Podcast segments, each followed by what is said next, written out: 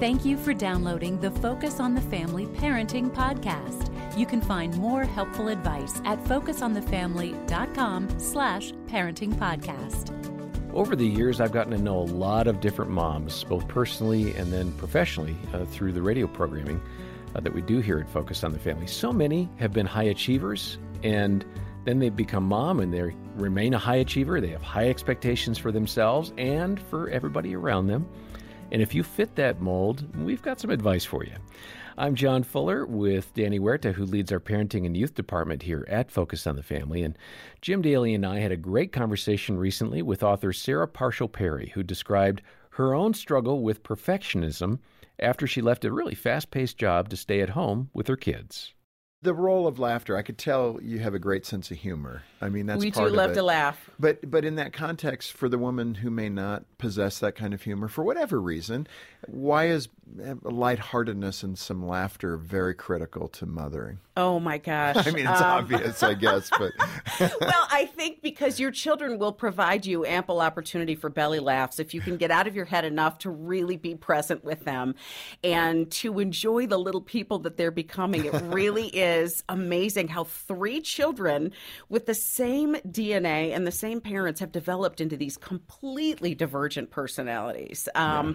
All big, by the way. I'm sure also that doesn't surprise you. I have no no wilting wallflowers in the bunch of my children, but we really have been able to weather the storms because we have been able to take a step back and go, Lord, this difficulty is temporary. This inconvenience is temporary, and I recognize the beauty, the humor in what you've given us for this time on this stage of the journey. Such a healthy perspective. And sometimes it's hard to find that. Yes. But concentrate on it, try yes. to zero in on it, and I think you'll be blessed. That's so good.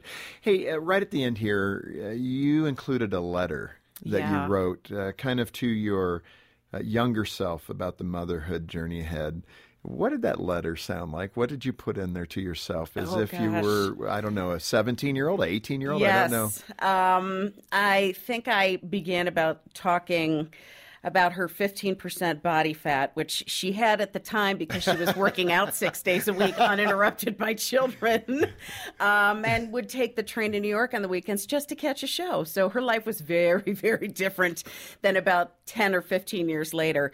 Um, I wish someone had told me some of the things that I wrote about in the book. And it wasn't as if there wasn't a plethora of real wisdom out there about mothering, but it was that nitty gritty, that difficulty of making that transition and the things that are going to be important to you as a mom that used to seem very, very important to me as a career woman those are the things I really wanted to communicate to myself and what I'm hoping someone will pick up and read, particularly people who've gone that job route first, who haven't immediately yeah. gotten married and had kids right out of college or right after high school. So, one of the things that I included was to slow down. It really, for me, has been um, an exercise in patience and not just patience with my children, but patience with myself. I have a nature that tends toward rushing, to tend toward high achievement. And so I would always be rushing. We'd be running here to the doctor's appointment or here to a play date or here it was a nature walk because we were going to do a science experiment and we were going to press leaves between books. And it was interesting. I was on a walk one day with two of my three. I wasn't yet pregnant with my third. And I had little Gracie, who was a toddler at the time, in the stroller, and Noah was pushing along beside me. And in a desperate attempt to get exercise, I was pushing very fast and he could not keep up with me. He was growing very frustrated. And I slowed down and he put his hand on the stroller. And as if the Lord knew I needed a reminder, an elderly man came walking in the opposite direction. And as he passed, he said, You are doing a good job, Mom. Oh, wow. And I went, oh, to this day, this is, gosh, 12 years later. Um, and I still remember it with mm. such perfect clarity. And I thought, oh man, slowing down is something I wish someone had told me at the time. All the things like the perfect house and hurrying up to finish dinner and hurrying up to get all the laundry done. Oh, honey, it will be there tomorrow. Do yeah. not speed through these precious moments because they will not last. And I think also having grace with oneself, being mm. forgiving, mm. forgiving not just with your kids, which comes easier, I believe, than sometimes forgiving ourselves when we have such passionate love for them. sometimes, and I have lost many a fragile item to those three little crumb hustlers. Okay, I I could fill volumes with what I have lost in my years of parenting. But having forgiveness and grace with ourselves and going, man, I really messed that up. Or I was really harsh in my tone. And then going to your kids and having, feeling that freedom to say, Noah, you know what? Mommy was really snappy and she did not mean to get snappy at you. Will you forgive me?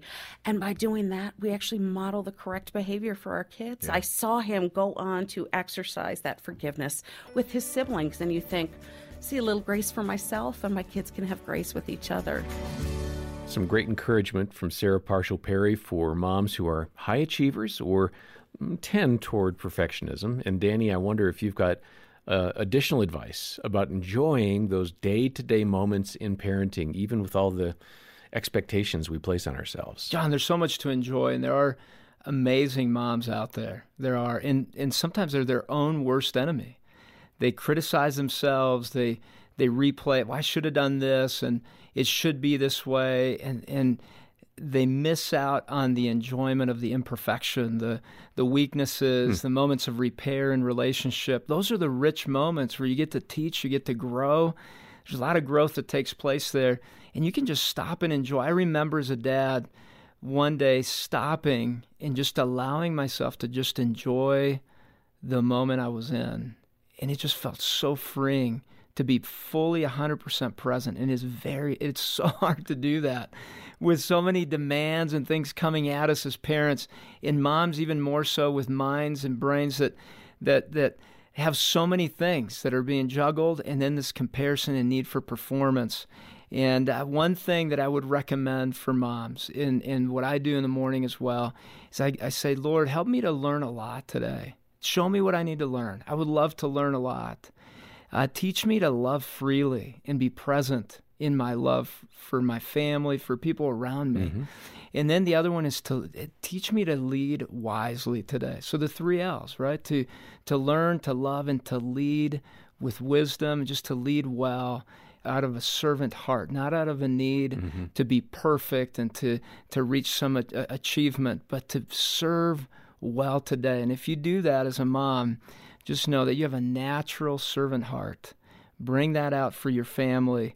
Just pause, breathe, and enjoy as you do that. I appreciate that perspective. Um, my only addition to all of that great advice would be put the phone down.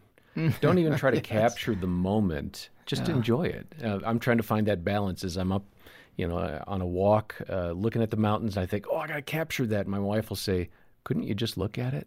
So don't miss the the beauty of the moment because you're trying to share it with everybody. And, and let go of some of those expectations as, as Danny was talking about. Well, Sarah's book has some really great encouragement for you as a mom. It's called Mommy Needs a Raise, and it would be a great gift for uh, you or to give to another mom with young kids or dads. Uh, permission granted to contact us and get that book. Uh, we'll send a copy if you can make a generous donation of any amount today to the Ministry of Focus on the Family. Uh, make that monthly pledge or one time gift by clicking on the episode notes or call 800 A Family. And thanks in advance for partnering with us as we reach families around the world through the Ministry of Focus on the Family. Next time, we'll have one of the most important ways that you can prepare your kids for the teen years, and that is teaching them about their identity in Christ. I'm John Fuller, and on behalf of Danny Huerta and the entire team here, thanks so much for joining us for the Focus on the Family Parenting Podcast.